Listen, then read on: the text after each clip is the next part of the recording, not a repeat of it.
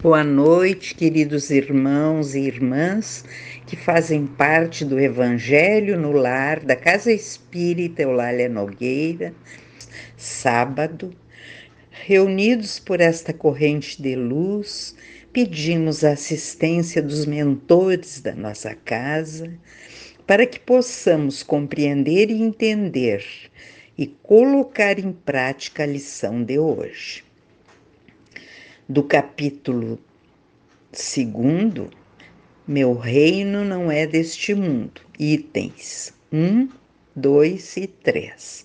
Instruções dos Espíritos, a vida futura e a realeza de Jesus. Pilatos, entrando de novo no palácio, chamou Jesus e perguntou: você é o rei dos judeus?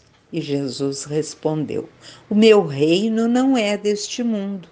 Se o meu reino fosse deste mundo, certamente meus seguidores teriam lutado para que eu não caísse nas mãos dos judeus. Mas por enquanto, meu reino ainda não é daqui. E Pilatos lhe perguntou: Então você é rei? E Jesus lhe respondeu: Você está dizendo que eu sou rei. Eu nasci e vim a este mundo para dar testemunho da verdade, e todo aquele que segue a verdade ouve a minha voz. São João, capítulo 18, versículo 33, 36 e 37. A vida futura. Por essas palavras, Jesus diz claramente que a vida futura deve ser a principal preocupação dos homens que vivem na Terra. Em todas as oportunidades, ele se refere a este grande princípio. Sem a vida futura, a maioria dos seus ensinamentos morais não teria nenhuma razão de ser.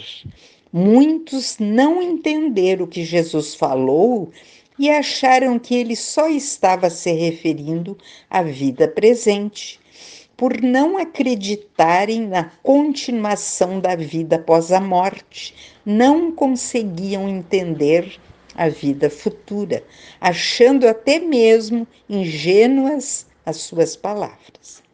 A vida futura pode ser considerada como o principal ensinamento de Jesus e por isso foi colocada no início desta obra. Ela deve ser a meta de todos os homens. Somente a continuação da vida pode explicar as grandes diferenças que existem entre os homens aqui na terra e fazer com que a justiça de Deus se cumpra ao longo do tempo. Item 3. Os judeus não compreendiam muito bem a vida futura e acreditavam que os anjos eram seres privilegiados da criação. Não sabiam que os homens, pelo seu desenvolvimento espiritual, também poderiam se tornar anjos e compartilhar da mesma felicidade pensavam que os bens materiais, a supremacia da sua nação perante as outras e as vitórias que conseguiam sobre seus inimigos era uma recompensa por cumprirem as leis de Deus. Acreditavam também que as calamidades coletivas e as derrotas eram o castigo pela desobediência a essas leis. Moisés não poderia dizer mais a um povo pastor sem cultura, interessado somente nas coisas deste mundo. Mais tarde, Jesus veio ensinar que existe um outro mundo, onde a justiça de Deus segue o seu curso e onde os bons que procuram seguir os seus mandamentos encontram sua recompensa. Este outro mundo é um mundo espiritual para onde Jesus retorna após deixar a terra. Jesus precisou ajustar o, seus, o seu ensinamento ao estado evolutivo dos homens daquela época. Pois se ele falasse toda a verdade, o povo não entenderia e, em vez de esclarecê-los, causaria mais dúvidas. Limitou-se a colocar a vida futura como sendo uma lei da natureza, a qual ninguém pode escapar. Todo cristão acredita de algum modo na vida futura, mas a ideia que faz dela ainda é muito vaga.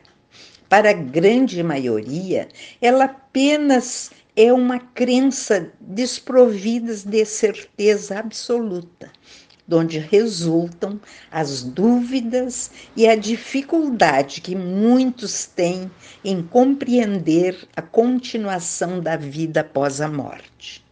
Hoje, os homens estão mais maduros para compreender as verdades e o Espiritismo vem completar os ensinamentos do Cristo sobre a vida futura e sobre vários outros aspectos com os ensinamentos da doutrina espírita, a vida futura não é mais uma incerteza, é antes uma realidade demonstrada pelos fatos, pois são os próprios espíritos que vêm descrevê-la em todos os seus detalhes, não deixando margem a nenhuma dúvida.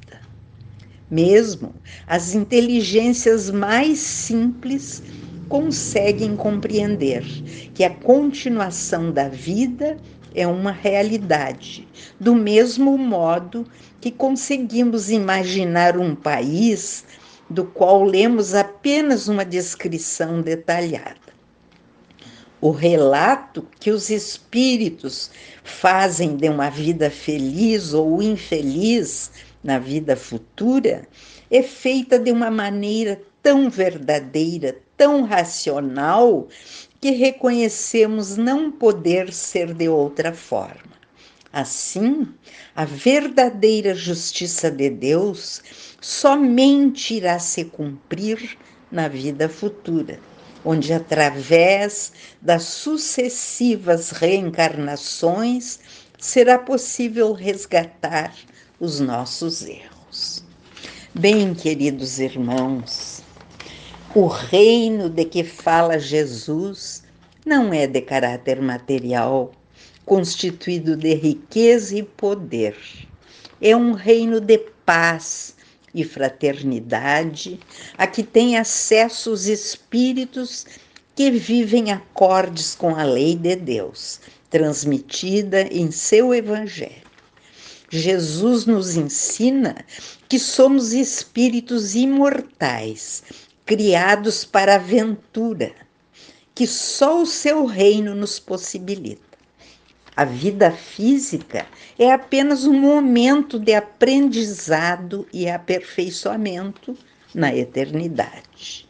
Quando os valores espirituais se elevarem acima dos interesses puramente materiais, o homem conhecerá, ainda na terra, o reino anunciado pelo Cristo.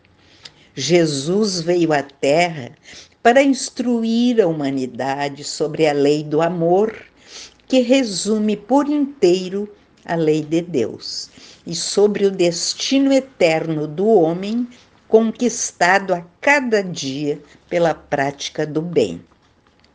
Vida futura, entendemos uma vida que transcende os limites da existência material e continua além da morte do corpo físico. Esta vida de natureza espiritual tem início quando estamos na Terra, preparando o nosso amanhã pela prática constante do bem e continua por toda a eternidade. A vida futura tem de ser o ponto de mira de todos os homens. Só ela explica todas as anomalias da vida terrena e se mostra de acordo com a justiça de Deus. O nosso futuro espiritual começa a cada dia pela prática das boas obras, do estudo e da prece, orientados pelo Evangelho de Jesus. E assim, queridos irmãos, passando para a última parte, nós pedimos por todos os que estão sofrendo, pelos doentes nos hospitais, em seus lares, por todos aqueles que estão passando é, sofrimento é, por males físicos e espirituais, é, encarnados e desencarnados. E pedimos também pelo, pela nossa cidade, pelo nosso estado, pelo nosso Brasil, por, pelo nosso planeta e pedimos também aos médicos, enfermeiros do espaço, que coloquem nas nossas águas o remédio que cure o nosso corpo físico e harmonize o nosso espírito. E com muita gratidão pela oportunidade, cerramos este evangelho, desejando que a paz envolva todos que estão participando. Muita luz. Que assim seja. Uma boa noite a todos.